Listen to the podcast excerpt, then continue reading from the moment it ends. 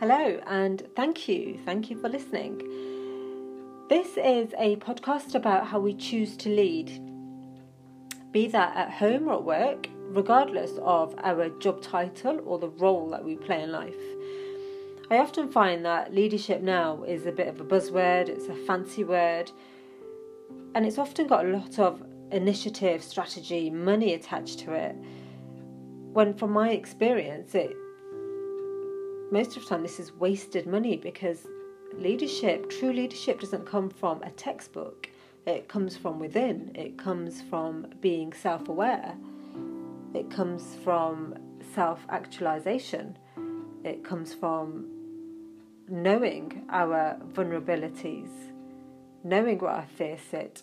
And this is where real change starts. So a textbook can't teach us this and it's important that we get back to the basics and, and go to that place to to enable us to really lead from a place of empathy, from a place of kindness. And this is where real leadership happens.